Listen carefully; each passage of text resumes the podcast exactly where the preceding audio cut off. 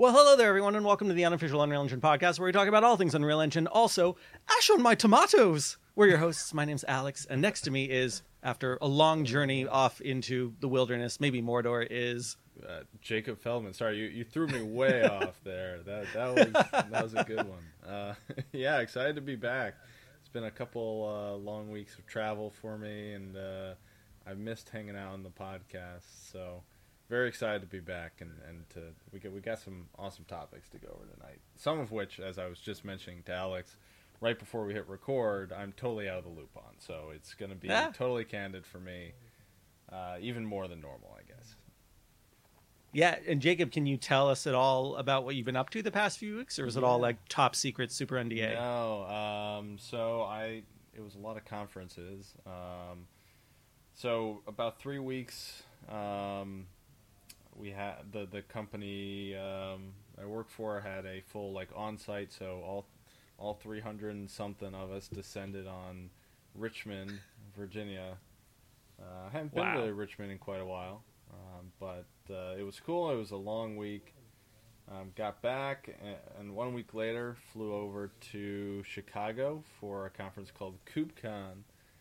On that's all about Kubernetes, and uh, and man, was that something. Um, then came back for I want to say three days, and then flew to Denver for a conference called Supercomputing, um, which was its own its own you know well, actually a very different crowd than the rest of them, but that's besides the point. So yeah, I, I've been all over the place, um, and I'm very glad that uh, we're kind of at the end of conference season and get to take Yeah. a break until I don't know, like March or something like that. Yeah, you got a little bit of time. well, cool. It's good to have you back. Um, definitely some fun topics for us to cover today, uh, just to give people a little bit of a sense of the agenda. Um, I thought we could cover some of what's been happening with the Epic Game Store, both some of the news coming out of the uh, testimonies going on, as well as some of my own personal experiences trying to do some things on the Epic Game Store for the first time. Uh, I thought we could talk a little bit about um, what some of my recent uh, discoveries have been with Unreal Engine and Meta. Some of this is kind of like PSA stuff where I want to kind of warn uh, other folks out there about some of the limitations of the Meta plugin in 3, 3.5. 5.3, um, I also want to talk a little bit about uh, what the community, the Unreal Engine community, has been doing with the Halcyon VR project, which again is an open source kind of community recreation of the Halcyon Galactic Starcruiser project. And uh, much to Jacob's chagrin, I'm sure, I would like to talk about my adventures with remote pixel streaming and uh, VPNs, two topics that I've been very intimidated about for a couple years now. And then finally, like sitting down, I made a lot of progress in like one night. Uh, actually, I had like several nights with like zero progress, and then like the floodgates opened and everything worked, and I realized how simple a lot of it really was. So I hope I can serve uh, a bit of a, a inspiring story for anyone who is also intimidated by those topics. And uh, and Jacob can just sit there and be like, "Yeah, it's really easy. Why doesn't everyone already Uh, know that?" For the record, I, I, I just want to say this out out front that VPNs in general just not simple. Uh, you would think you Yeah. would think uh, there there are a lot of solutions out there. Um, some are, are better than others, but don't underestimate yourself. It it, it is truly a, a more complicated than anyone would probably guess from from the outside. Yeah. Well, we, we can dive right into that if you'd like, Jacob, because the oh, I can say right off the top that the major thing that I uh, needed to do to get over the hump of everything that wasn't working was the fact that I didn't realize that my uh, ISP, my internet service provider, Optimum in this case, uh, was blocking all my port forwarding. So all the things where I'm like, I don't know why this isn't working. I opened this port, my router says it's opened, didn't matter because it was being blocked like one level up. And by the time I, you know, I actually just messaged Optimum on Twitter and was being like, "Hey, I got to open some ports," and they're like, "Oh, what ports do you need opened?" Yeah. And I literally just listed it in a Twitter DM, and they're like, "Okay, those ports are open now," and then everything worked. Yeah, so that yeah, was kind of that's funny. funny. Yeah, so some some ISPs can be pretty weird about certain port. I mean, I, I'm surprised. Um, I guess it depends on uh, what what you were running over that, but like u- usually they only get upset with like SSH and stuff like that. I, I I hadn't heard of too many things outside of that. but here, anyways, Yeah. but back up. Like, uh, what what what was the the project here for those folks who, who don't know, and kind of what did you get into? For the pixel streaming yeah, stuff? yeah. So there's there's two sides of that. One is um, every time there's a new release of Unreal Engine, uh, I need to go through and update a bunch of the courses that we have for Epic as part of the you know authorized training stuff uh, that Jacob also used to be a part of. And so I have a pixel streaming course um, that I've tried to introduce some of the other new things in there, like the multicam feature, and give a little bit of a hint of like the WebXR pixel streaming stuff. Uh, June and my team has been helping with that as well. And we wanted to do something about remote pixel streaming. I have like a really simple video on my YouTube channel that's like, hey, you know, how to get started doing pixel streaming in Unreal Engine, and it's very straightforward. Um, but the question that 100 people have in the comments is okay cool that's great for local pixel streaming what if you want to stream from a remote computer and up until now i thought it was like oh man like you gotta you know do stuff in linux. You have to do stuff on like aws like i, I thought that there were all these steps to dealing with like turn servers and stun servers. And what i didn't realize was um, and i don't know how recent this is but uh, the, the fine folks at tensorworks friends of the show are actually in a, the the plugin now basically has a PowerShell script that, as long as your ports are open, takes care of like 99% of everything. And you basically run that PowerShell script, and then suddenly, like anyone can access um, uh, your Unreal Engine instance running on your computer from that IP address. They literally will just type in your public IP address from their a phone, anything that's not on the network, and they are immediately in that pixel streaming session. I plan on using this to great effect on Wednesday because uh, Wednesday, do you know what I'll be doing, Jacob? What's that? I will be playing with an Apple Vision Pro headset, and one of the things I want to test is the WebXR side of things. So I want to try. Try what. I'm, I'm literally going to do is have an instance running here on my home computer with remote pixel streaming set up, and I'm going to put on the Apple Vision Pro, put in my home IP address, and see how this WebXR, you know, quote unquote, uh, pixel streaming experience runs in the Apple Vision Pro. That's gonna be pretty cool. Now, fair warning: Apple might, you know, have a pretty nice security perimeter in their network, so uh, you might need to like tether, and it might be pretty crappy. But I'm very curious to hear how that goes. Um, and and definitely, we're gonna have a long chat about Apple Vision Pro after you get a chance to. Yeah. I, I know um, I'm going to be signing a whole bunch of crazy NDAs when I get there. But until then, we I can talk about all my grand Yeah, plans, which include uh, testing things in Unity, testing things in Unreal, trying you know flat experiences versus more immersive experiences. Um, I've got some things people are handing me to try out on their behalf, so it should be a pretty good round robin. It's like a seven-hour developer day, so I should learn a lot from uh, what we try out there. Yeah, that uh, yeah, that, sounds awesome, and, and definitely we should chat more Yeah. about that. I, I want to make sure though, I touch on one thing that that you mentioned in there about pixel streaming and stun and turn and public IP addresses, like all this stuff. Because it this is these these are the things that you kind of don't think about when you're working with. Um, like a- any sort of service that you want to access remotely and like most people are very used to working inside of home networks because most services are just designed to work where you have your internal kind of local network you call this a LAN in in kind of networking terms um, and that network is self-contained so like you know your phone can chromecast your tv but it can't like chromecast to the tv you know down the street. Um, you know stuff like that is, is your local network and then everything else is just the internet. And from the outside looking back in so if you're out in the internet and you're looking at you know you know your computer you don't see every device that's inside your house. You just see one ip address that everything's coming from that's that's just kind of how how inter, the internet typically speaking works. Or like networks typically are designed to work. So when you have stuff like pixel streaming all of a sudden you realize man there's all these complications to hey what if i have like three different pixel streams and i want to expose those to someone on the internet like alex is trying to do? Well the pixel streaming plugin or, or the original design of, of the pixel streaming um, plugin technically speaking you could have taken unreal engine and it exposes the ports directly you know it's like port 9000 or something like that and if you had forwarded that meaning you told your router hey see this computer.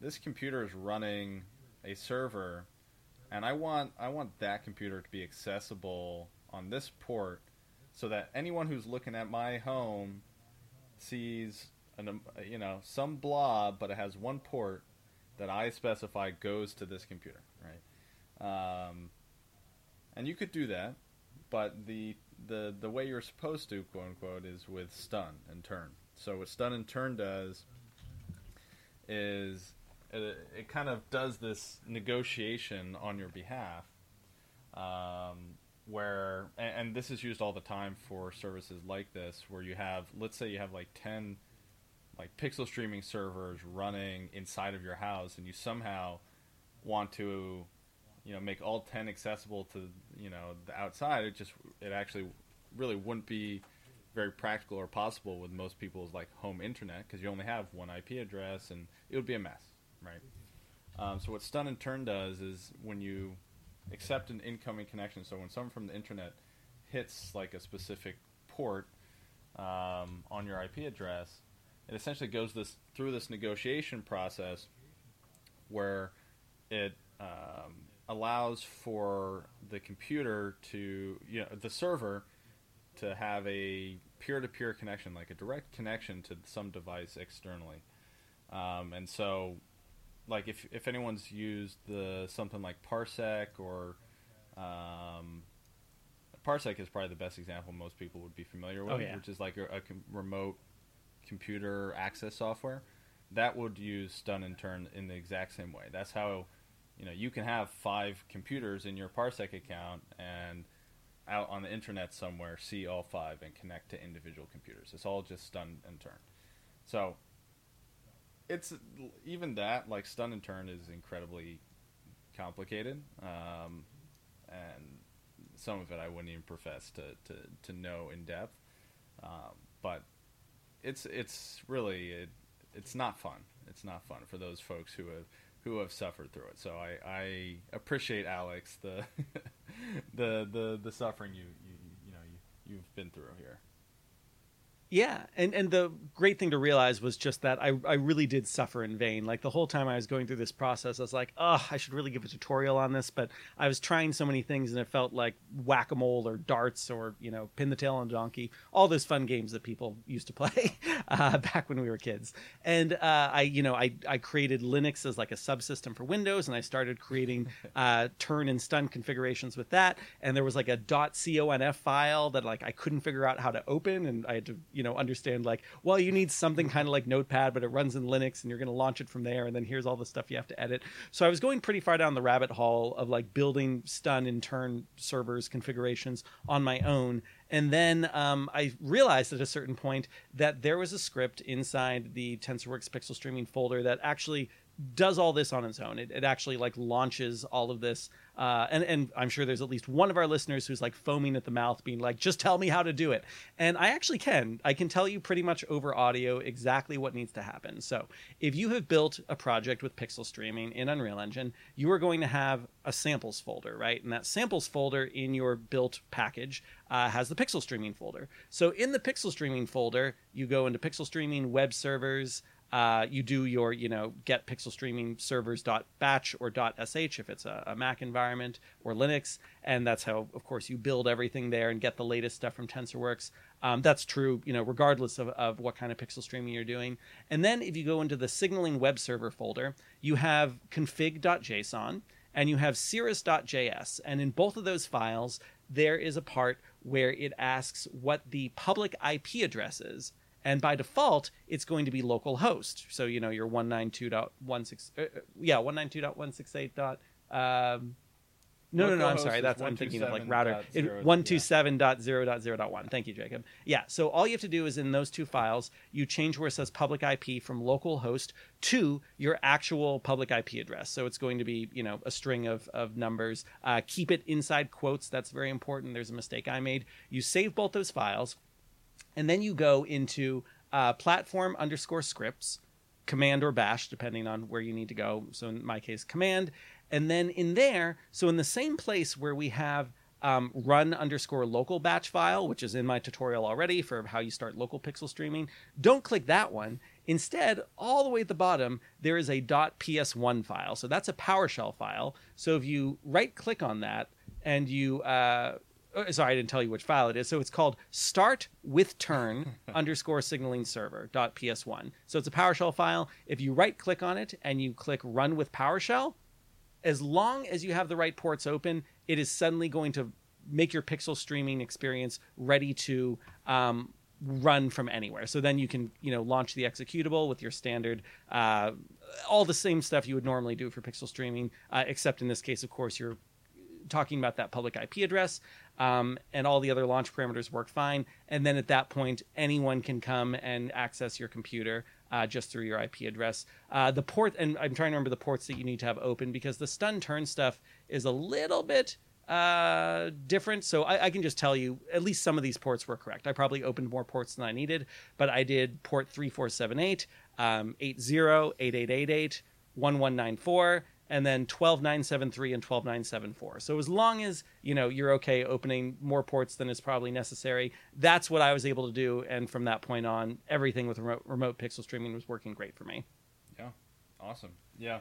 I I'm glad you uh, you pointed out that script. That's definitely that's definitely pretty useful. So then you decided to go a different route at some point, right? So t- tell me, tell me yeah, what so happened. there, there were Right. So there were a couple things that I was trying to do here. Um, right. So I already mentioned like updating our course, but then for uh, Christmas Carol uh, VR, which Jacob and I talked about at length last year, that's of course an ongoing show we do every year. And in the past, of course, we've always done this with pixel streaming. Um, this year, we're also trying to allow people to just download the experience and run it on their own local computers, uh, ideally through the Epic Game Store, but we'll get to that. And so one of the uh, other fun things we wanted to have was for our cinematographer um, where we're going to, of course, have like a live stream that's you know cutting to different camera angles and running on YouTube. We wanted to let uh, our camera operator Jackie Roman use the VCam app from Unreal Engine, which for those who don't know uses AR to allow you to like move a camera around and basically have it be this magic window into the Unreal Engine experience. And so I thought, well, gee, it's probably going to be running on my computer you know, we're going down to Miami uh, on Wednesday for Filmgate Interactive, where we're going to be premiering the show in the first place. Uh, we're not going to necessarily be running it locally from there. Uh, Jackie's going to be traveling. So I was realizing that, like, I need to have a way that Jackie can run the VCam app from her iPhone and ideally just always be connecting to my computer here at home, which I know will always be configured and up and running and ready to go. Uh, and I was trying to do that through remote pixel streaming. And I was trying to use the VCam app, which had some really fun little glitches. Like I noticed that um, if you have pixel streaming running, uh, it will show you actually the drop down of like default streamer, VCam, and also if you have multiple instances of Unreal Engine that are set up for pixel streaming, it'll show you all of those. I didn't realize that like you can actually have like 10 instances of Unreal running and they will all show up as options for what view you want to see when you have pixel streaming going on, hmm. which is kind of fun. But the VCam app was clearly not designed for this with remote pixel streaming because whenever I'd click on VCam as an option, I would get a totally gray screen. And so uh, what I came to accept was like VCam just is not designed to be used with remote pixel streaming. So then I went down the route of another thing that's intim- intimidated me for a very long time, which is uh, a VPN. And for those who don't know, a VPN is a, a virtual private network, I believe. Yep. And it is for getting everyone uh, on the same network with the same, you know, IPv4 style addresses. And I've heard I've, it's been recommended to me to use this in the past for things like the multi-user editor in Unreal Engine, where if you want to have a bunch of people all looking like at the same map at the same time, and you're all uh, editing things together uh, and really taking advantage of like the one file per actor stuff, then you know you want everyone on a VPN, and that's going to be the best way to run that. Uh, anything you want to say, Jacob, before I continue? Yeah, I, I mean, um, I, th- I think I mean, you, are totally right. So, a, a VPN, virtual private network, a lot of people are probably familiar with it with like ads for like NordVPN and oh let let me access Netflix content in another yeah. country and stuff like that. Um, yeah, most people think of it as like a privacy thing. Yeah, like I'm trying to hide so, what I'm yeah, doing. Yeah, so it is the same thing, um, but it, it can be different in a couple cases, right? So like the the essence of it, like Alex was saying, is to have everyone on the same in the same address space. And, and I'm going to go back into networking terms for a second, but Do it. you in networking you call these subnets. So a subnet is like when you see an address like uh, Alex gave a great example. 192.168.0.1 most people's home networks and these are the local area networks I was talking about have a few addresses within 196.168 and that that grouping are called those those are called octets each one. So 196 and 168 oh, sorry 192 and 168 um, that's just like an industry standard but most people if you if inside your browser right now you went to 192.168.1.1 you would probably reach your router um, and that's just a matter of convention. Um, but with a subnet you essentially give a router the thing that like routes all the different internet traffic all over the place or even tra- traffic within your house like to different devices. Those devices essentially acquire a range of addresses that it considers its own so like 192.168 in most people's houses is your local area network and so every new device that you add to your Wi-Fi and everything else gets an IP address in that range. So usually, you know, it, it, it's kind of like 192.168 is fixed, and then the next two octets are what changes every time you add an address. Now, if someone external to your house typed in 192.168.1.1, they would not get your router, right? That would be pretty silly. Um, yeah. and that's why it's called a subnet. Like, not all subnets are the internet. In the internet, you have public IP addresses, which are the exact same thing, um, but it's agreed upon that the internet is the network that has, you know, everything connected to it, and so, like, public IP The addresses are a Web. bit different. Um, but essentially, all VPN does is when you go ahead and like log into NordVPN or any sort of VPN, what it's going to do is acquire an IP address inside of the subnet of the thing you're connecting to. And then your device is essentially going to mimic as if it has that IP address, even though it might have a separate local IP address, it might have something else. So, from the perspective of someone who's receiving your traffic, it looks like your traffic is coming from an IP address at this remote location. But from your local device, like it kind of looks normal, right? Like you're just receiving traffic from the internet. So like from from a privacy perspective, like again, if you're like trying to watch stuff on Netflix uh, that you know you can't get in your country, your traffic is essentially getting bundled up, saying, "All right, you're going to send it to this server that acts as a VPN, and that server is going to like wrap it up, put a lock and key on it, say, no, the IP address is actually this, and then send it off. Like that's that's how it works. Like for something like NordVPN. But there's a whole lot of other VPN solutions out there that are designed for like what really you call bridging, which means like you have two remote sites or you have devices that are spread out that you want to share a single subnet, like you want to kind of all have the same IP address space so that like if any device within this network searches up an IP address, it's not getting just some random like let's go back to that router example. Like so any of these devices when they hit up 192.168.1.1, they get the router of your the the network that you've created, right?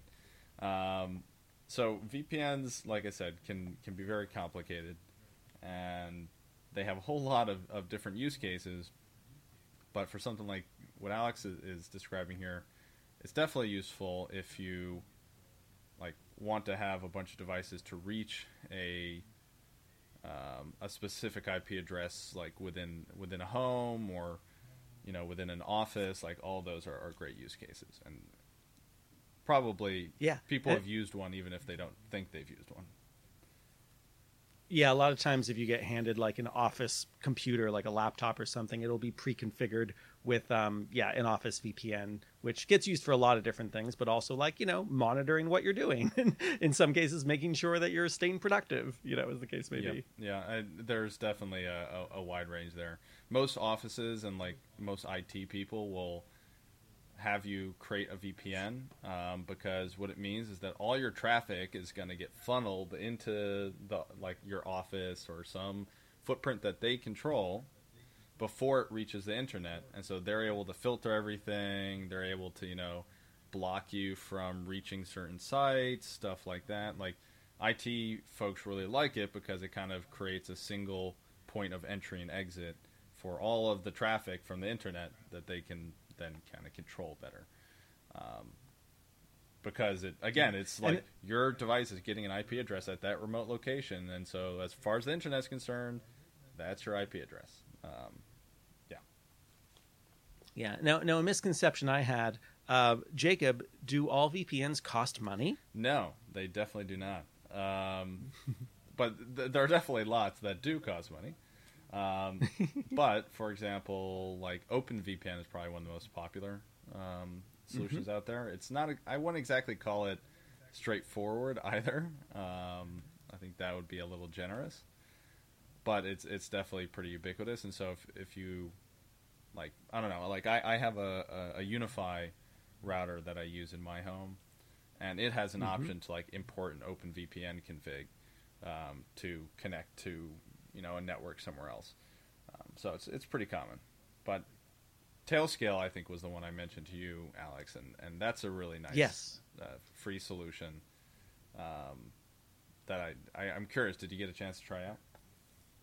No, I haven't had a chance to try it yet, but it was interesting to see that uh, kind of like what you're just describing, Jacob, that I started to go down the rabbit hole of like configuring all the OpenVPN stuff from scratch, and then I realized that my router also, and it, it, this is fairly common for routers, um, does have a way that kind of streamlines this built in. So I have a, a Netgear Nighthawk router, and if I go into my uh, router configuration settings, which a lot of times will be 192.168.2.1, a lot of Netgear routers are uh, also www.routerlogin.net. And if you're on your home network, it'll go to your router page. In the advanced section and then advanced setup, there is in fact an option that says VPN service. And so the Netgear router um, is in fact connected to OpenVPN uh, or gives you the option to. So there's a little checkbox. And then something else, I guess, to be aware of is it, it told me at least, it's like, okay, so uh, if you want to use the OpenVPN setup here, you either need to have a static IP address, which is pretty rare if you have a, a standard kind of like consumer home internet, or you need dynamic DNS and uh, I did not think I had a method for making sure I had a static IP address from home. So I went the dynamic DNS route, and that also uh, was able to be configured mostly from uh, my advanced settings in uh, my Nighthawk router. So right above the VPN service section, there's dynamic DNS, and there is the uh, ability to do this either through Netgear's dynamic DNS service, noip.com, or dyndns.org. And so you you know create a free account you put your login settings there. It's kind of like setting up um, a website but you only need the dns settings. You don't need all the the other stuff.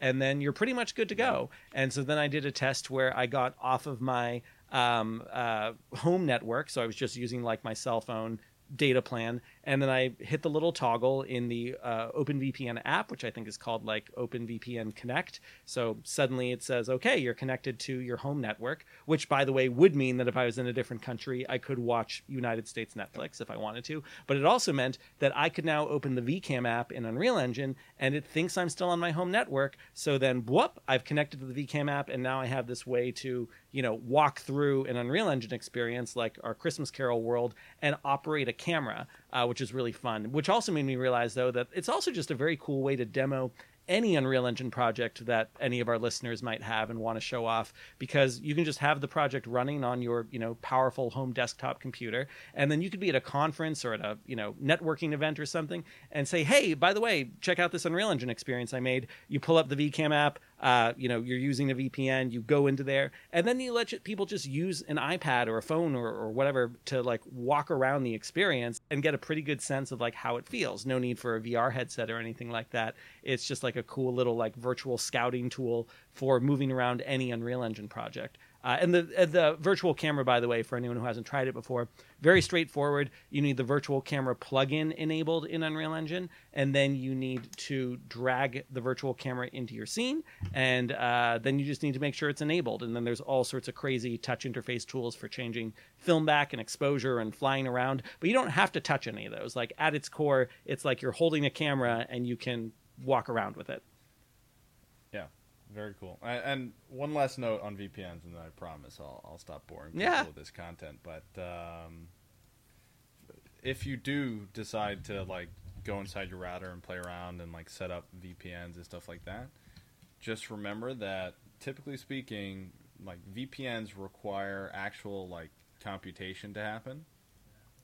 And so if you do not have a fairly modern or you know fairly robust router, you might find that the performance of your VPN is is pretty poor, um, just because they're not built with essentially CPUs fast enough to handle it. Um, so definitely, like, if you enable VPN, then you're like, oh my god, why is it? Why is everything so slow all of a sudden? Well, you might be actually just throttling the hardware you're running on. So keep that in mind when you're running a, a, a VPN. Um, another thing to consider, and, and one of the reasons I recommended something like Tailscale, um, is Tailscale is super interesting because you essentially just install it on any device that you want to access remotely, or in again, you're just building this subnet. You just install it on everything you want. You, it gets allocated an IP address right away, and then on any new device, you log into Tailscale, and all your devices are there and accessible, and it has DNS and everything else. Um, so it's pretty nice um, because that means that the physical hardware device that you're running on also is doing all of the stream encoding, decoding, like all the traffic stuff on your local computer. Um, and so if you have a computer that like has a CPU in it, which all computers should, um, but particularly if it's like a gaming PC that has a modern CPU in it, you'll see uh, some pretty decent performance there. Um, and and yeah, so uh, definitely I I definitely recommend something like Tailscale if you're just kind of getting interested in this stuff. Um, but like OpenVPN is definitely industry standard. You'll see a lot um, of people talk about things like IPsec, which is just another like protocol for setting these up, um, which in my opinion is just way too complicated. Um, but definitely, it's an interesting topic, and, and I recommend everyone like check out something like Tailscale if, if they're interested in setting up their own kind of network like this. Yeah. Uh, and a, a little bit of information about the rabbit hole I went down was comparing OpenVPN and WireGuard, which is another free VPN service. And the consensus from you know the Reddit community seemed to be that OpenVPN is a little more complicated to set up if you don't have the benefit of like a router that helps you out. But it it works for a wider variety of configurations. And WireGuard is one that is a lot easier to set up than OpenVPN, but the it has narrower um, configurations and use cases Yep. for yeah what you can do with it. I, I should mention uh, that the, the major difference between like uh, um, stuff like WireGuard, OpenVPN, IPsec, all this stuff, and Tailscale is that by default, Tailscale does not funnel all the traffic through one node, right? Um, it's essentially creating like, you know, like a mesh. Like everything is kind of interconnected in a way. Um, you can configure that, I guess, in, in Tailscale. You can create what are called exit nodes, and an exit node is where you funnel traffic to to reach the, the internet or, or some other service. Um, so there there is a bit of a difference there, wor- worth calling out. Um, I I've actually never played around with WireGuard, but um, yeah, Cool. And uh, one last thing, when I was mentioning earlier the ports that I had my uh, ISP open, 12973 and 12974, I did those specifically for VPN. Those weren't related to remote pixel streaming. that's that's interesting. Twelve nice. I, I think maybe just ISPs don't open anything over nine thousand or something like that. That's weird. Yeah. Also, I was, and I don't know if they did open it. I think they did. Technically, for Optimum at least, they won't open up port 80 unless you're a business customer, which is kind of interesting. Yeah, I mean that makes sense. It's super easy to get pretty wrecked, um, because like anything could like start up a, an HTTP like server and just start serving files off your computer, um, just because most like m- most security networks are just designed to accept port 80. So like if you're doing this over the int- internet, like yeah, yeah, that makes sense. Uh, but then again, it's also just a nice feature to have in a, in a lot of cases if you're like trying to build a website and you want to, you know, try it out. But Yeah. Yeah, good for testing. Cool. Um, ready to move on? Next topic. yeah, we probably should before I uh, put someone to sleep talking about VPNs. I, I really hope this is interesting to like you know five five people listening. Please let us know. uh, we always enjoy reading the comments and all that. It's it's uh, great to hear what people are interested in us talking about because Jacob and I have such a wide range of interests. You know, we can pretty much uh, jump on about anything. You know, maybe we'll do a, a Lord of the Rings episode sometime oh, or something like we that. Should. We got to find an Unreal Engine kind of call, you know, tie in there. Did they make Yeah, that? I'm game? sure there's someone out there building Middle Earth in Unreal Engine. That wouldn't be a hard Google Like, search. there was like a really bad Lord of the Rings game that came out recently. oh, Um, the Gollum one? Yeah, like was that Unreal Yeah. Engine by chance? Oh, I hope not. Oof, Uh, that was embarrassing. uh, Um, I'm gonna look that up. We we should we should. Uh, yeah, uh, real quick before I forget, quick commercial break. Uh, yesterday or two days ago, uh, my talk from Unreal Fest came out. So if you actually go to the official Unreal Engine channel, you'll see um, they have a talk called "A New Virtual Reality: A 5,000 Square Foot VR Experience for the Four Seasons Lake Austin uh, Private Residences." And this is the 53 minute long talk that uh, Jose Uribe, Neil Griffiths, and I gave to talk about our crazy project that we've been hinting at a little bit in the project. So this is the most public information we've ever been able to give about the project. You actually get to see what the the showroom looks like. Uh, hear a lot about the Unreal Engine tips and tricks we learned along the way. Crazy stuff with like local multiplayer, and uh, I hope people enjoy that ch- talk. So be sure to check it out if you are interested in such things. yeah, very cool. Cool. I have a All lot right, of I so- have a lot of Unreal Fest talks I got to catch up on. Um, just Yeah, most of the ones I'm waiting for still haven't been posted yet. Um, I, like I really want to see uh, uh, Chris Murphy's, you know, annual Yeah. thousands of tips in Unreal Engine. That's not out yet.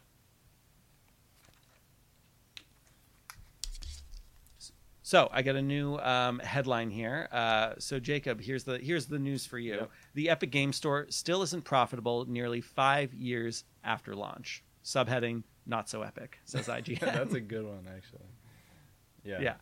So before I, I give kind of my my take on all this, what's your what's your visceral reaction to this? Does this make sense to you? Is it surprising? What? Yeah. What my, comes to my mind? visceral reaction is that this isn't surprising at all. Um, with how competitive these stores are, the fact that they've been giving away free games, you know, usually that's a sign that you're trying to buy up market share. Um, and man, that's that's a really tough like business to to build because you're competing against lots of services that are doing the exact same thing. Like you're not really innovating that much on the game store idea, you know. And I know from my perspective, like I've bought games on Steam, you know, just because I it was open on my computer and the Epic Game Store wasn't. But if but if the Epic Game Store was already open, I would buy it in there. You know, it's like there's really I have I have no like affinity towards either one. I so yeah, yeah, I don't know. I mean, for anyone with a Steam Deck, I think like you can play Epic Game Store games on the Steam Deck, but it requires a few steps to get there.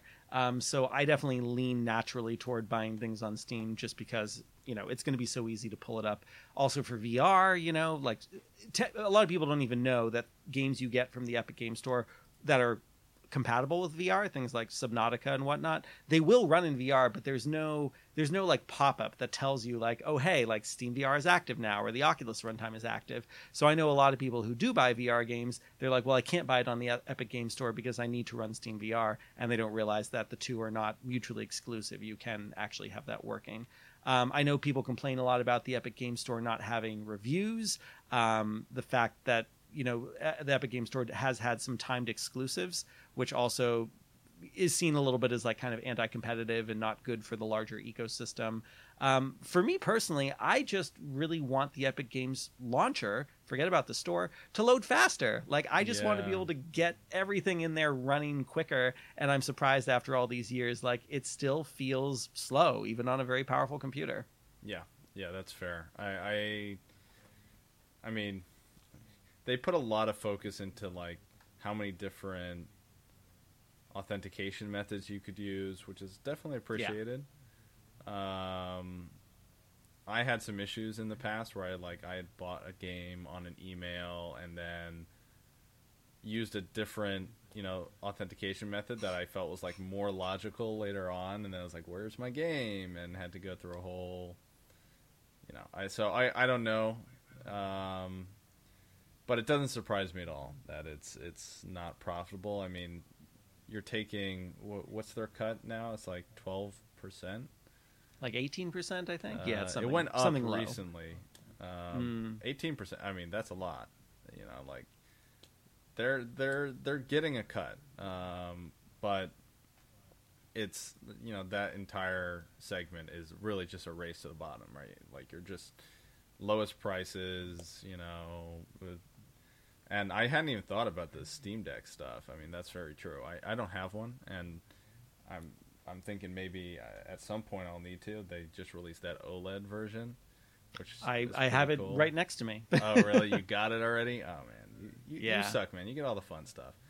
Um, they're they're all things we use for work. Like we bring the stuff to conferences and show stuff on yeah, it. Yeah, I gotta get I gotta figure out how to justify you know expensing that one. Um, but uh, yeah, no, I, I hadn't thought about that, but that's a very good point. You know, the hardware um, that that Steam is making now yeah, definitely has a pull for folks, but realistically, uh, I guess without a Steam Deck, I don't care. Right, like I'll buy it on either, and that just doesn't seem like a sustainable business. Um, so yeah, and, and I think everyone is, is still kind of waiting for like something that is a, a, a, friction difference or like something where epic can clearly say like here's why it is so much easier more fun whatever to use uh, games purchased on the epic game store versus steam. And it hasn't really felt like there's been a good case for that made yet. No i haven't seen anything. Um, you would think that like even more it would be like highlighting unreal engine games uh, or like there'd be some sort of synergy there, but I haven't really seen that either. I, I but I right like, yeah. I feel for them that I like I don't know how, how would you how would you innovate the games marketplace is well that kind of died when I mean, when GameStop died you know? I, I, mean literally just riffing on what you just said about like highlighting things like made in Unreal. I mean how cool would it be if every Unreal Engine game you bought off the Epic Games marketplace had like some kind of for lack of a better term, like easy modding attached. Like, mind you, it's not that difficult to mod things, but just a, a s- yeah. simple route through the Epic Game Store where it's like anything made with Unreal Engine, you're going to be able to extract certain assets or environments or something from those games. Or they did something like, again, that you, VR plugin, right? Like where you're able to put everything right. in VR. Yeah, the injector from uh, Praydog. Yeah. yeah. That's a good. So make something like that official in the Epic Game Store, and it it becomes a reason to uh, get certain games on the Epic Game Store, and for people to even think about building more of a community around the Unreal Engine specific game that they're making. Yeah, uh, this is a good point. Maybe we uh, maybe they need to buy that off, idea off us, Alex. Uh, That'd be great. Yeah, please. We don't have any sponsors yet. We're not even trying to get sponsors, but if someone wanted to come to us and say, "Hey, by the way, Epic likes that idea, wants to pay yeah, for it," that'd be great. Let us know. And Let us know. Nah, yeah. I, so, what, what are the details in here? Like, what, what was reported? Yeah, so th- this is from a testimony um, related to I think the the Google lawsuit going on right now. I'll, I'll just give a quick skim of this. Um, Epic has thrown buckets of despite all the ah, they don't give any extra information here. I, I guess the idea was just that yeah, Epic Game Store boss Steve Allison said on the witness stand that while the store isn't profitable yet, Epic's goal is still primarily growth. According to The Verge, emails revealed during the Epic versus Apple trial actually suggested the company was hoping to claim half of all PC gaming revenue. Right. Okay. Interesting. Yeah. Um, Yeah. I mean, to say it's like growth focused is like, yeah, that's just like you're trying to buy up mar- market share, which is again what I kind of expected. They're just giving Yeah. away free So- games, you know. But um, Right. And so when the standard is still, you know, App Store for Google and Apple and the MetaQuest store, they all take 30% off the top. And as of this writing, which is from a couple days ago, says the Epic Game Store continues to off publish, offer publishers and developers an 88-12 revenue split compared to Valve taking a 30% cut. So, yeah. Um, oh, right. And Epic also launched the First Run program, which trades 100% of revenue for six months of PC exclusivity. Yeah. yeah, I mean, all, all those are compelling. Don't get me wrong. Um, I think Mhm. that's great for some games. I think if you're a AAA game developer, you're going to be launching it on every platform you can. Yeah. Um, like especially since Epic doesn't have a first party console or something else. You know, it's like you, you can't do you're not Microsoft where you have you know your own game store streaming platform, you know, PC OS and hardware and console and everything, right? And like it's it's a bit different. Um, so yeah, I, I don't see a compelling reason for a, like yeah for AAA dev they'll make more money on Epic Game Store maybe, um, but they don't. But if they only get yeah. twenty percent of the purchases, yeah, yeah they're not gonna you know take that risk. So I don't know. It, it seems tricky. It doesn't surprise me necessarily, but uh, Yeah. I, I wish them the best. Like I don't think it's a bad you know platform. hmm I, I I just don't think it's actually I think Steam is is pretty pretty bad overall. Like it seems old and like there's it's still pretty hard to find good games. Like yeah, I was in like a game queue. Like they do those things where it's like, oh, check out your GameCube. You know all the games that you might want to play. And it was just Mhm. terrible. It was like, like how do you possibly think this is what I'm interested in? Like, uh, Right. I, I yeah, it, it was very strange. Um, yeah, that that whole platform feels old, and yet Mhm. Agreed. um, it, it doesn't stop me, I guess, because I'll go onto Steam when I know what I want to buy. Um, Right. Which I guess is is part of the point. But I actually think if I were to like look for a new game, I, I probably would go to the Epic Game Store. So maybe there is something there, but yeah, I don't know. Yeah. Uh, so talk to talk a little bit about my personal experience with this stuff recently. So again, I'm going to keep talking about Christmas Carol things because that's 80% of my time right now. We wanted to get this year's Christmas Carol VR experience um, ideally available on Steam and the Epic Game Store. We hit a brick wall pretty quick with Steam because Steam right now is very anti AI, and as uh, devout listeners of the show will remember from our little Charles Dickens experiment uh, on the show, we have Inworld AI as part of our experience. And it didn't cause Steam to outright reject our app, but it caused them to stop responding to our questions about, hey, is it okay that we have an AI character that we're using at the beginning of this live show? So we, we kind of gave up on Steam and said, okay, fine. And Tim Sweeney had a, a Twitter post where he's like, hey, anyone doing AI, come to the Epic Game Store. And we thought, great. So we got everything set up in the Epic Game Store a few months ago, and we were doing like internal dev tests. And then uh, tickets went on sale a few days ago, and we're like, okay, great, let's uh, make this public so that other people can download the experience. And then we saw, oh wait, there's there's still a bit of a review process. Okay, that makes sense. We're like, we should have pushed this for review sooner in order to make it public. But then we thought, well, at least what we can do is we can get a bunch of codes because uh, I have plenty of friends who have done things like this on Steam, where even if something is still internal, they're giving out like early access promotional review code kind of stuff, and anyone can enter that and get the game. Uh, we realized way too late that you can't do that with the Epic Game Store. You still have to go through the review process. Oh, There's wow. still like these other steps of um, getting to a point where Epic needs to like sign off on you giving out internal codes. Now there is one thing we could do, which would be we could literally add people one by one uh, as like internal playtesters, where we say like they're part of our organization and they're like a player group. Um, but the thing that's confusing with the with the Epic Game Store is you can give them all codes, and if they enter those codes in the Epic Game Store, it'll say redeemed. It'll just say redeemed. It won't even say what, but nothing will actually happen. And it makes it very confusing to give out those codes and not understand if it worked properly for someone because uh, what needs to happen is when they redeem it it needs to say redeemed and actually say the thing that you know actually uh, worked. And it's only going to work if their email oh i'm sorry no here's where it gets really bad. It's not their email it's their epic id number. So here's the other thing. You have to ask every single person to go into their epic account go to their account settings and find that super long string of like numbers and letters. That's the thing that you need to put in to you know in this case the agile lens account for every single person who is going to uh, be getting a code so uh, long story short at the moment we're like ugh like we're, we're gonna wait and see and hopefully the app gets approved uh, for the epic game store but in the meantime it's like google drive folks like you can get it off google drive it's not too big of a download hopefully that'll be okay Yeah, wow, that's that's pretty crazy. Um, yeah yeah, I, I hope. Did, did they say how long the review process is?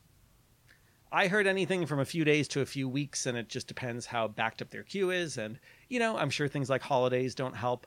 Um, so who knows? Where we we've just decided not to rely on it, and if uh, if it comes through, it'll be a nice bonus to tell people, hey, this will actually be available. Um, the thing we were most excited about was version control. Yeah. Uh, when we've done the show in the past entirely through pixel streaming, it's been very easy to you know spin up our our uh, kind of like golden image where it's like here's the latest build and now this is exactly what everyone else is going to have all in the same specs you know everyone's going to have an rtx a6000 and that's very straightforward in this case um, we were like well gee like we're going to keep updating the build because we always have new features we want to add and little bugs we want to smooth out um, but now we needed a way to make sure that people are patching the build properly so that no one's using an older build to join a live show that's uh, two weeks from when they downloaded it. And so we were hoping Steam or the Epic Game Store would at least be showing people, hey, there's an update.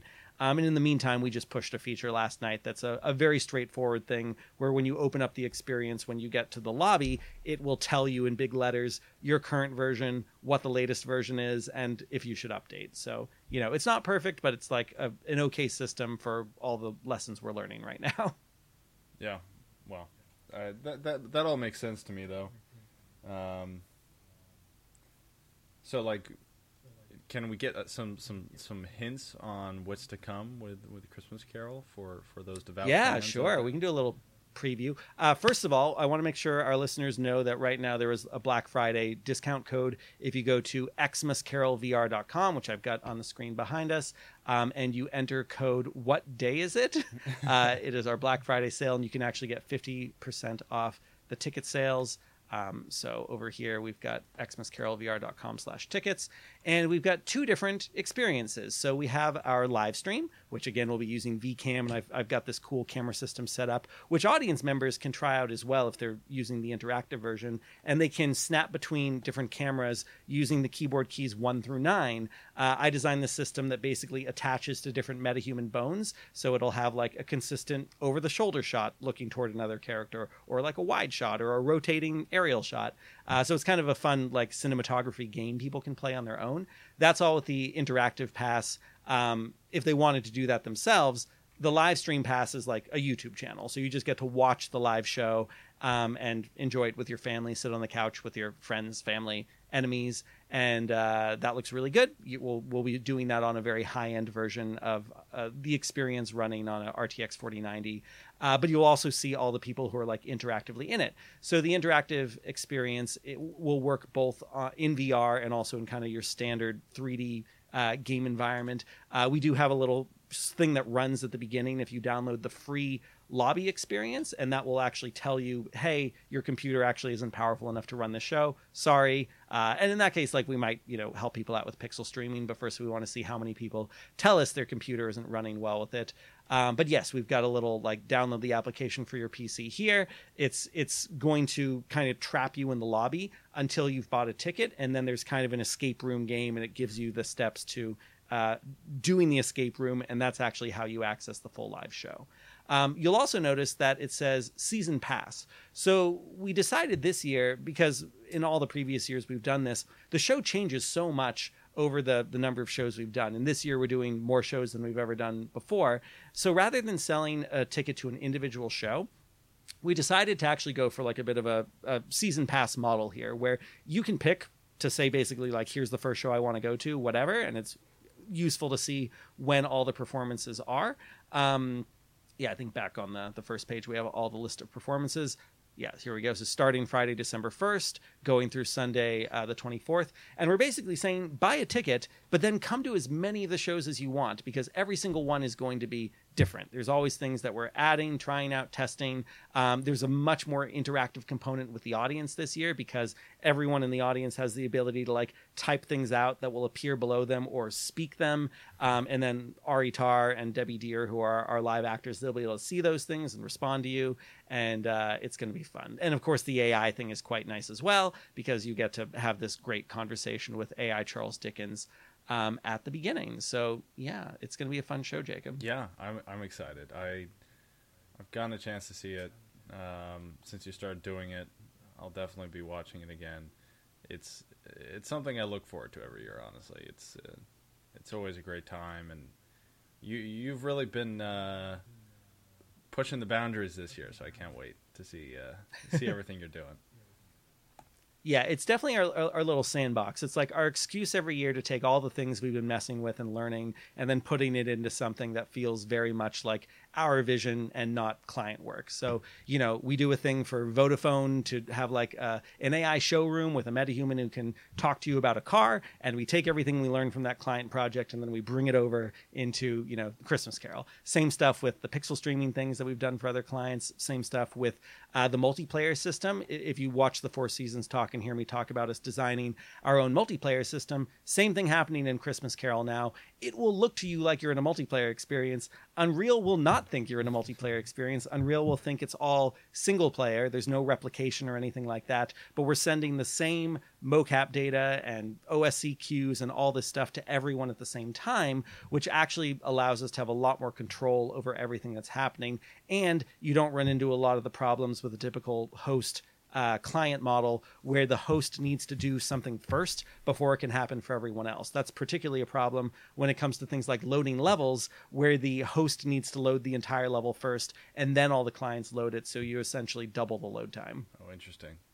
Huh. I hadn't thought about that. Well, that's that's very yeah. cool. It sounds like, uh, yeah, I, this is part of that talk you were mentioning, uh, the Unreal Fest talk yeah, the Four Seasons talk, I, I, go into a little bit of detail about uh, how we needed to set up the whole local, local multiplayer system um, using a kind of proprietary multiplayer method uh, that we built ourselves. And I think there's going to be a course about this as well uh, for the authorized training stuff. And we will teach it as part of our authorized training center in Manhattan, too. Um, oh, also, fun fact on that, I queried the, the socials about if people would be interested in a like five day uh, series of courses all around virtual reality and using virtual reality in Unreal Engine, and that got a really good response. So keep an eye on alexcoulombepresents.com, and we will probably have an announcement in the next couple weeks about a week of those VR courses sometime in February. Cool. Yeah, I I mean maybe I need to take that. I haven't uh, done any VR development in quite a long time so I, yeah. I could use a refresher. Speaking of uh, virtual reality development in Unreal Engine, uh, time for a PSA. So yeah. we decided to upgrade Christmas Carol from 5.2 to 5.3 to take full advantage of single pass, you know, stereo instancing with Lumen and Nanite, among some other neat features. But we are doing face tracking with the MetaQuest Pro. Uh, so yes, we needed the Meta XR plugin for 5.3 we upgraded everything else. We got all of our Rococo ducks in a row and everything we're doing with Agora for audio and WebSockets and all that. That was all fine upgrading from 5.2 to 5.3. if you go and you download the Meta XR plugin for Unreal Engine, they're going to give you a couple warnings, which are good to know. Like, oh, hey, if you want to play VR in the editor, you need to disable OpenXR first. Oh, that's something that hasn't been true for a long time. You got to re enable it whenever you're going to make a build. Fine. It's a little bit annoying, but okay.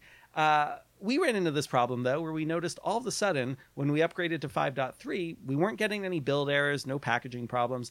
But anytime we would try to run the build, it wouldn't open in VR. And I had a very late night going through this, being like, what is going on? Like, I've got a VR template simple project that has the Meta XR plugin working and everything's fine. It's packaging fine. It's running in VR fine. And then we have our project, which, which isn't working. So I then embarked on a bit of a, a ship of Theseus scenario. Jacob, are you familiar with the I ship am, of Theseus? Yes, I am. Why don't you tell our listeners very briefly what that is? Sure. The, the ship of Theseus is uh, the philosophical discussion around if you take a well, it's it's around some I don't know Greek ancient myth mythical boat where you take every plank apart and you put it back together somewhere else. Is it still the ship of Theseus or is it more than the sum of its parts? Is, is the Mhm. TLDR? yeah so i ended up doing something similar where it's like i started with i have this vr template project. It's working. Everything's behaving the way i wanted to in a packaged build. And i was slowly replacing you know all my enhanced input actions and all my content with everything from our christmas carol project. And it's like still working still working still working. And i got to the point where i had literally migrated the entire project over to the vr template project. And like it's working. It's fine. It's great. So I, I sent a message at like 4 a.m. in the morning to the team, like, hey, I don't know what I solved. Maybe there's a corrupted asset or something. And everyone said, cool, like, go ahead and push it. So I pushed it onto the GitHub. Everyone tried to build it, and it still wasn't opening in VR. so, Jacob, can you guess what we discovered the problem actually was? Uh, Git and source control. Git. Yes. For some reason, and this is specific to the MetaXR 5.3 plugin, if you try to package any project from Git, any kind of source control going on, it won't give you any errors when you're packaging, but it will not open in VR. It's the most bonkers bug I've ever encountered. And I tried it with like just the VR template. Like I just brought it in, created a new, you know, GitHub project, tried to package it, won't open in VR. Huh. That's pretty interesting. That's like Yeah. uh, yeah.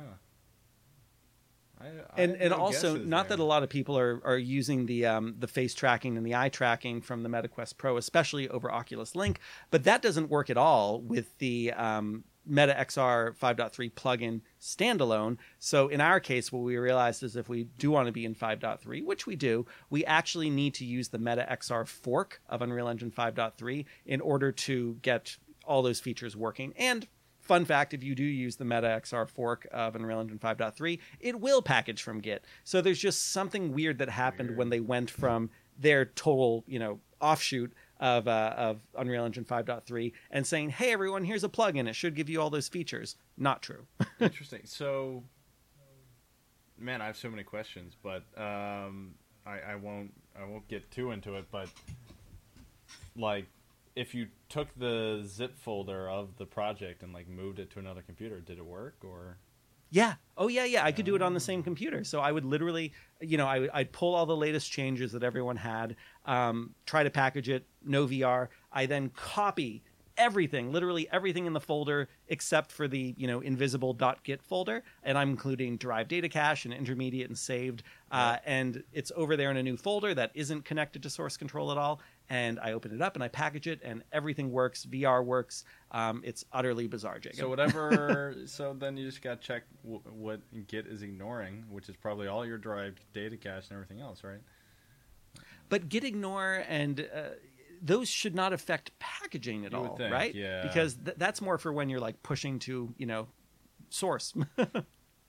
Kind of sounds like uh, someone at, at Meta is is uh, writing out some important data to temporary locations and and Yeah. screwing you over. I'm sorry to hear that. There's something weird going on. And I, by the way, I did actually try just deleting my uh, my git ignore and my um, what's the other one that's in a typical folder? I, I deleted like everything related to that except for the git folder. Um, and yeah, it didn't affect anything. Interesting. Yeah, weird. Well, I'm sorry. Yeah. Oh, git attributes. That's the other one. Yeah, I deleted git attributes and git ignore. So like, leave all this alone. You know, I even tried pushing those changes in case that mattered. And um, yeah, no dice. So just want to warn people that if you're pulling your hair out because things aren't running properly, that could be the problem. That's very strange. yeah. Okay, I got one more thing to uh, to rant about, and then um, we can probably call it a night. Um, Apple, Jacob, I am I. Yeah. You've missed the past few weeks with me like being an Apple user for the first time since 1995. Really, I already went through this with moving over to iPhone uh, after nothing but Android phones for a very long time. That was relatively smooth. Like I still think things like autocorrect are better on Android than iPhone, but like I'm pretty happy with you know the iPhone 12 Pro Max I had and the iPhone uh, 15 that I have now.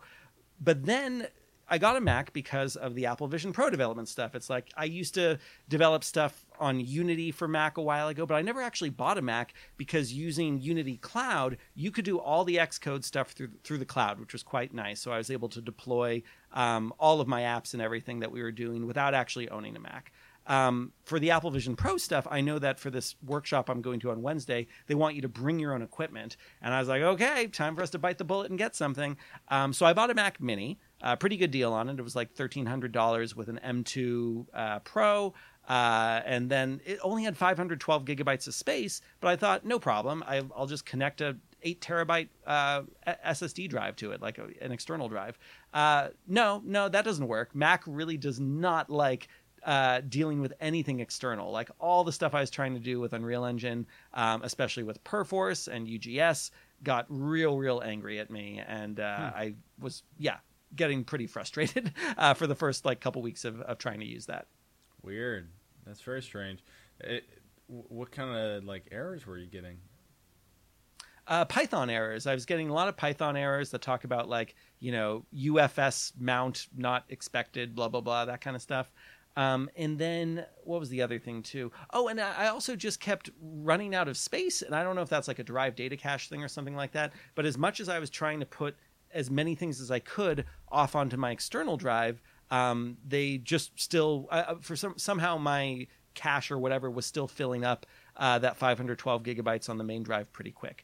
Also, um, about a week into using the Mac Mini, the hard drive stopped being recognized on startup, and the only way I could get the hard drive to appear again was by using disk cleanup. And disk cleanup would take, or not disk cleanup, disk, uh, what's it called, like uh, disk management or something. So I need to run this like diagnostic thing, and at some point in that process, it recognizes the hard drive again, and then everything's running. But like, boy, what a headache if I needed to like jump into something really quick. I've never heard of And- any of this. I I feel like I feel like you really angered the Mac god somewhere. I, I don't know. Like I've had a lot of Macs. I, I've never heard of, of some of this stuff, man. But Yeah, hey, I'm getting the impression this is unusual. I, two two more quick Yeah, yeah, yeah. weird things that happened.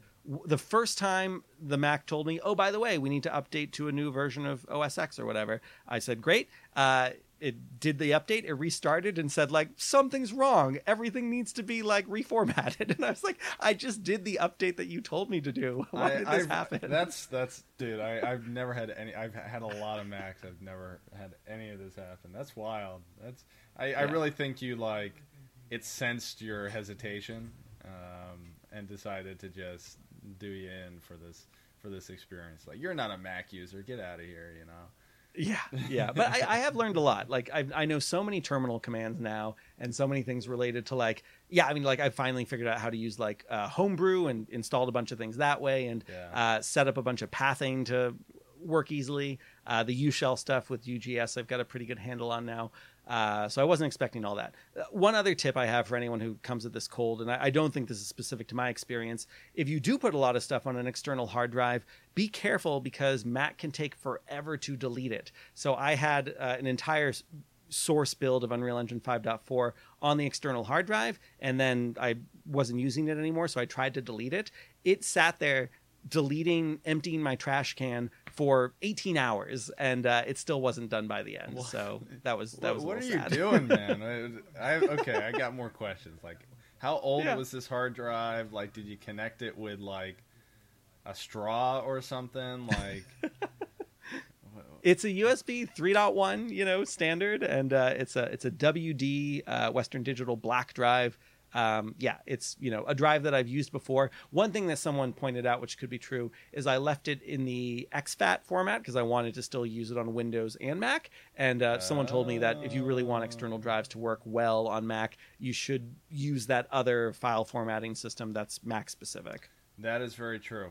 Um, so exFAT is uh, Windows uh, is the Windows um, standard for, uh, format, I think, right? Um, Well, I thought NTFS is. I can't remember. Yeah. Mm. So Mac is like w- what you'd call POSIX ish. So POSIX is like all of Linux and like most OSs are, are built around like this POSIX ecosystem. So like uh, like Bash and a bunch of other languages that are built around using terminals and stuff like that. All related here. And Mac kind of has a similar lineage. But that is very interesting um, around the drive format. I would definitely take that seriously. But are you using like a dongle to connect this thing? No, it's a it's a direct. It's the I don't even know It's what like kind of USB you call it, but the little thin one. Yeah. the little thing that's like a little bit longer on the hard drive side, and then it just plugs into a standard uh, USB A three port Weird. Well, directly into it. yeah, Yeah, that's By the way, this all being said, I, I do like the the uh, f- the form factor of the Mac Mini. Like it's a very nice little compact size, and if it was working a lot better, I'd feel very comfortable about traveling with it with a little you know portable keyboard and portable monitor. Um, but the way this story ends, by the way, is I got so frustrated with it that I did end up biting the bullet again and actually getting a MacBook Pro um, with an M1 Max one ter or sorry two terabyte hard drive. Um, 64 gigabytes of RAM, and uh, I got a really good deal on it. It was it was used and on sale on B&H Photo for sixteen hundred dollars, and I believe it retail value when it first came out back in late 2021 it was forty two hundred dollars. Yeah. So you know the, the the listing was like, oh, there's some scratch marks on it, like that's why we lowered the price so much. And I'm like, oh, I hope the the operating system isn't broken. But I just got that a couple days ago, and that's been running relatively smoothly, all things considered, and I have nothing external attached to it. Yeah, I mean, I, I so I use a um, the new f- the 15 inch MacBook uh, Air every day. Mm. That's like Yeah. that's my everyday laptop. I think it's like a perfect laptop. I, I love that thing. Yeah. Um, but I do Yeah, I do was everything wondering, like- remotely. Like I you know I, I do everything. I just remote into cloud resources all the time. So I, I don't actually Yeah. use the local machine all that much for stuff. Yeah, and that seems to be the the nice thing about it is if you like the the standard operating system and the way it all works, you can kind of remote into anything you need. So a lot of people, I was like, oh, do I need to get the M3 version? And what a lot of people told me is like the M1 silicone is is very very good, especially if you get a Pro or a Max version. And uh, there's really not going to be that m- much of a perceivable difference if you go M2 or M3. Uh, and so far, in my limited experience, that's definitely been true. Like I'm, I'm able to do all the things I'm trying to do, including running Unreal Engine. Yeah, that's awesome. Well, I'm very excited to Yeah. hear about your experience at Apple and, and everything that goes down there. Um, do we want to jump into one last uh, little thing here about the Halcyon before we, we wrap up? Yeah, yeah, we're definitely doing a lot of catch up. But um, for those who don't recall, um, always, always excited when someone's like, "I listen to every episode," like I know about all this stuff. But for those who don't recall, um, I did mention briefly in a previous episode that after um, those of us went to the the Halcyon in Florida, we had started kind of a community GitHub project. This was our our two part finale for the end of season one of the unofficial Unreal Engine podcast. And so what ended up happening was we gathered quite a nice community, and I want to give uh, a particular shout out to uh, Marshall on my team, who ended up creating uh, a really nice version of the Sublight Lounge. And where is this? It's probably in the general channel. Let me go overlay. Um, the people are also building this in like Rec Room and things like that. That's cool. But um, where is the Sublight Lounge? So we have the GitHub, which anyone can join, github.com slash agile lens slash halcyon VR. Um, and the Discord is open for anyone to join. And here we go. So here's a little bit of what like the Sublight Lounge looks like. So there's my Polycam scan. So pretty rough and messy. And then it's just starting to get laid out as like a cleaner Oh, uh, model. And we've got a little sabacc game with some basic rules starting to be built there. And this feels pretty good. And then we've got this rock star. Uh, his name's Nick, and he is from, I believe, Gearbox. And Gearbox, or sorry, I was going to call him Gearbox Nick, decided to jump into modeling the atrium, which is the main, uh, you know, area that most people spend the time in. This is where like the lightsaber Wow, battles and all the major plot points happen. And uh, he's doing a wonderful job here. So he just put this into the GitHub as well. For those of you who are who are just listening to this, um, I, I recommend you pop on the YouTube to check this out. But um, we're seeing just a, a, a really awesome kind of like moody interior. Like all the lighting is really nice. Like has all the color of the lighting.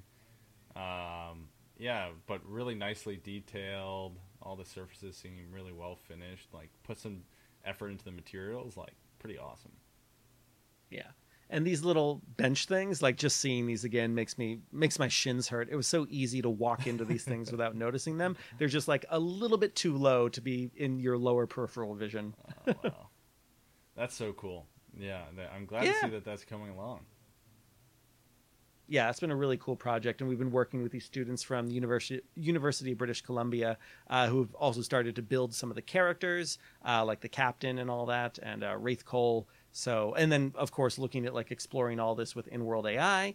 Um, so we are very excited to see where all this goes. Oh, cool. So you're gonna like throw in some actors and like try and try and get it all the way. Uh, that that would be really cool. Yeah, I mean, certainly the stretch goal would be like, well, step one is like, let's get all the environments in there. So it's just a nice architectural walkthrough. But then to actually get to a point where we could maybe even like have some event where some of the actual actors who are part of the original run put on a VR headset and come in and use some of the tools that we've been building out for things like Christmas Carol and engage and interact with uh, other people who come into the experience live. Uh, that would be a pretty awesome culmination of so many of the different things we've been involved with. So do you have like a, a generic brand, you know, intellectual property, uh, you know, protector here? Like, is this going to be, you know, like I I don't know. Uh, like Are we going to get sued by Disney? Or Is your like, question? You know, did you have you come up with something? Yeah, as as far as I've been told, speaking to some of the actual Imagineers who worked on Halcyon VR, is it seems like the the basic uh, modus operandi with all things Disney, Star Wars in particular, is it's all actually kind of fair game, free use, do whatever you want, as long as it's not commercial, as long as we don't start charging people ticket prices or you know Yeah. F- trying to find a way to make money from this and it's all kind of like fan community um, then it's okay. Like you'll notice that if i were to go to the um, the github github.com slash agile lens slash halcyon vr we've got some language uh, in the front there that is very much intended to be um, making sure people know. I'm just trying to pull it up so i can read it out loud. Tv screen tv screen connected Oh, interesting. The screen didn't update. Um, There we go. there we go. Great. Yeah. So what we say here is Halcyon VR is a fan community and open source project that aims to remake and preserve as much as possible that is allowed of the Disney Star Wars Galactic Starcruiser experience in VR and flat screen. It is not associated with Disney in any way. This is a documentation effort using publicly available assets and has no commercial outcome. Yeah. All right. Well, that seems pretty safe. So I think we're okay. That's awesome, though. but it's been really cool to see like the kind of stuff people are gravitating towards and you know some of the people looking at this are big star wars fans and some people are not and just love un- uh, an excuse to like build things in unreal engine uh, there's some coders some 3d artists here's a little bit of what the sabacc thing So, looks like, how, how where, much um, reference do does did all these people pull together? Like, did you find some folks with more photos and and more information? Yeah, a lot of people have really good photos. A lot of people took good 360 images. Um, as far as I know, I'm still kind of the king of 3D scans. Almost all of the 3D scans people are using are ones that I took myself. Um, I was really hoping to get some uh, what Ga- Gaussian splats of the space as well. And uh, Polycam actually started allowing you to reprocess your photogrammetry uh, setups but you needed to have not deleted the source files. And one of the reasons I got my iPhone 15 was I was just having so much trouble keeping the iPhone 12 not full with the 128 gigabytes of space it had. And a lot of those were things like scans. So, like, right before I got the iPhone 15, I, I cleared out a bunch of my old Polycam data, including all the stuff that I had from Galactic Star Oh, Cruiser. So, if it had been like another three days and I wasn't so low on space, uh, I would have been able to turn all those into Gaussian splats. Man, did you like scour through iCloud yet? Like, whose iCloud? Like my Yeah, iCloud? you, you never know. Everything gets saved up there. Uh, not so the the Polycam stuff generally doesn't get uploaded automatically. Like it does get kept in its own little folder, and I think at some point it does ask you if you want to upload those things to iCloud or Google Photos. But I think I pretty quickly said like, no, there's like hundreds and hundreds of photos here. Don't do that. Yeah, that's that makes sense. Yeah. Oh, looks like our, our video feed here is. Oh, it looks like it's back. All right, just to the listeners, our, our, our faces froze for a second there, so uh, ignore the concern for now. Um, Yeah. anyways, well, th- So, yeah. th- this has been a, a wild ride of an episode. It's been nice catching up uh, on everything. Man, uh, so much to come. So next time we speak, you'll probably be back from Apple, and we won't be able to talk about it, but we'll I'll have very cryptic hints. yeah we'll, we'll share in excitement at least. Um, and man, I, I I can't wait to see uh, Christmas Carol. Definitely, everyone check that out if you haven't seen it, or if you have, you know, check it out anyways. I will. That's- Yeah. And let let us know if you're going to be in um, Miami because I'll be there for Filmgate Interactive. I'll be leaving right from the Apple event on November 29th, headed to uh, LaGuardia, and then I'll fly right to Miami, and we're going to get set up for the premiere of the show down there. Uh, and, and Jackie will be with us operating the VCam, so you'll actually get to see her like as a camera operator for the virtual experience live uh, which will be pretty neat. And then for the real time conference, I'll be part of two talks for that in a couple weeks. One will be actually with uh, Jose and Neil again, and we'll be chatting in a more casual way about the Four Seasons project. And then I think we're going to be part of a demo with Radical AI showing off their single cam uh, mocap stuff, which is actually something we wanted to get into Christmas Carol. Um, the only problem is their system right now only does this mocap with the editor and it can't work in a packaged build and for a number of reasons we needed to mostly be in packaged builds so anyway that's something we'll continue to explore but we'll give a nice little christmas carol demo of that um, for people to see so be sure to check those out jacob are people going to be able to see you anywhere anytime soon Anytime soon? Probably not. Like I said, I just wrapped up the convention season for for me, and I'm looking forward to staying home for uh, a few months here. Next time I'm heading out will probably be around GDC, GTC in Mhm. March. Um, so, you know, I can look forward to those. Otherwise, I'll, you know, I'll, I'll catch everyone right here on the podcast. Yeah, amen to that. Um, thanks so much to uh, Alan Scott for editing the unofficial Unreal Engine podcast. Thanks to Vikas Reddy and everyone at Light Twist, who, as you might have seen, have given us a brand spanking new studio. Uh, during the intro with all the banners, it feels like we've got uh, like an army ready to assemble for us. Yeah, cool. we're, we are the Galactic Empire. Uh, Yeah. that's that's the synopsis here. Well, definitely make sure you like, rate, subscribe, all those things, and, and comment, please. Let me know how boring VPNs are, um, or how amazing. or how amazing. you know, maybe you check out, you know, uh, some some VPNs. You're like, wow, this is the coolest thing ever, and you start, you know, launch a career in networking. I, I, I, I hope not. It's a pretty brutal, uh, pretty brutal career path. But hey, some people like it, so that could be you. well put, Jacob. uh, thanks everyone so much. We'll see you next time. Cheers.